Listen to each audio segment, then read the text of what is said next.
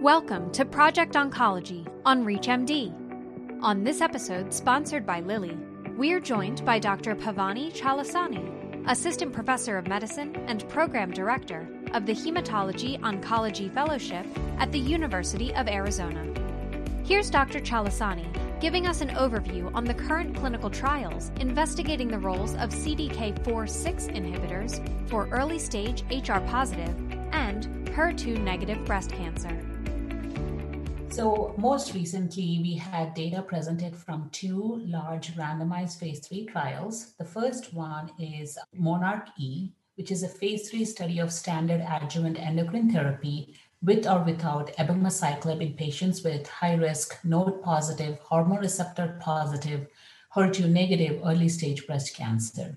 In this study, basically patients with high risk features, and the way they defined high risk in this study were patients who had tumors greater than or equal to four lymph nodes positive for metastatic cancer or one to three lymph nodes and at least having one of the criteria, either a grade three tumor or the primary tumor size being more than or equal to five centimeters. They were randomized in a one is to one fashion to uh, receive abemaciclib, 150 milligrams twice a day for up to two years with standard of care endocrine therapy versus standard of care endocrine therapy. They actually also had another cohort two, which was an inclusion based on a Ki67, and that was for tumors with one to three axillary lymph nodes and a centrally tested Ki67, which was greater than or equal to 20%.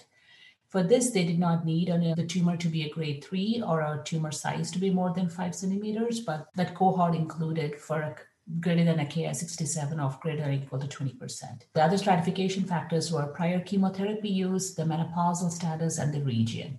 A total of 5,637 patients were randomized, one is to one. And the primary outcome uh, efficacy analysis was to look for invasive disease free survival in the intent to treat population and the invasive disease free survival in the Ki67 high group in the intent to treat cohorts one and two, and also the distant relapse free survival in the intent to treat population.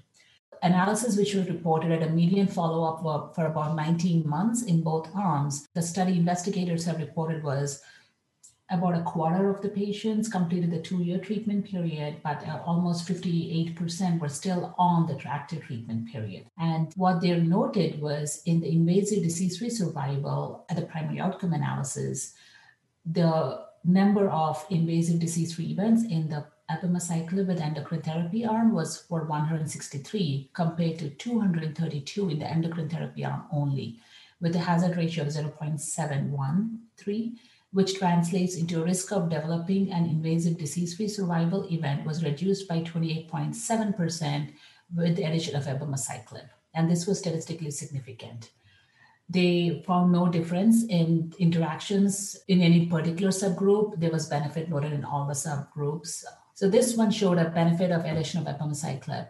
The other major randomized phase three study was the Penelope B, which was a phase three study of palbociclib combined with endocrine therapy in patients with hormone receptor positive, HER2 negative breast cancer with high risk of relapse after neoadjuvant chemotherapy.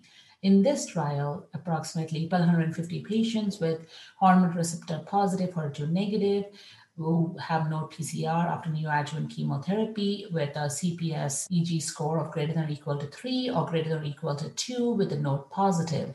They were randomized one is to one to get palbociclib for about a year versus placebo.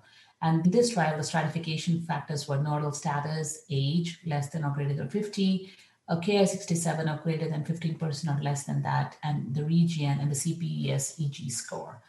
In this major trial, they found no difference in the primary endpoint, which was invasive disease free survival at a median follow up of 42.8 months. There was no difference in both the treatment, uh, palbociclib arm versus the placebo arm. And there was also no difference in between the overall survival in this study. These two were the major trials which are looking at addition of CDK4/6 inhibitors in high risk tumors.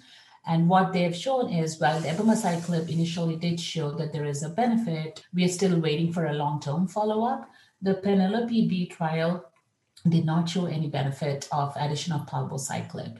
It is interesting. I mean, they are different, uh, different CDK4/6 inhibitors, While in the metastatic setting, you know, duration of recurrence-free survival was kind of similar for all pretty much most of the CDK4/6 inhibitors in the early stage. However, we are noticing they are more different and unique potentially, so there could be a drug-induced difference. However, one of the key things that we have to notice and realize is that the duration of follow up on the monarchy is significantly shorter compared to Penelope B. So there was an initial difference in the Penelope B arm, but subsequently the two curves came together. So we'll have to wait and see if the two curves continue to be separate or they will then merge with the long term follow up. So, based on the results that we have seen both for Monarch E, which was a positive trial but with a shorter duration of follow up, whereas uh, Penelope B was a negative trial with a longer duration of follow up, there are a lot of unanswered questions and more um, the research which needs to go on. The key thing is there a particular type of subgroup which benefits from the CDK4/6 inhibitors rather than a larger group, and is that defined by molecular biology, a type of luminal B, or a Ki67, we need to further define that. And also, the duration of the treatment is something which we need to optimize. And which kind of CDK4/6 inhibitors, and what is the optimal backbone of the CDK4/6 inhibitors? Which endocrine therapy will be optimal for those? There are a lot of further questions we still need to answer and refine further, but we'll be hoping with more follow up, we'll be able to get more information on that. This episode of Project Oncology was sponsored by Lilly. To revisit any part of this discussion and to access other episodes in the series, visit reachmd.com slash project oncology, where you can be part of the knowledge. Thanks for listening.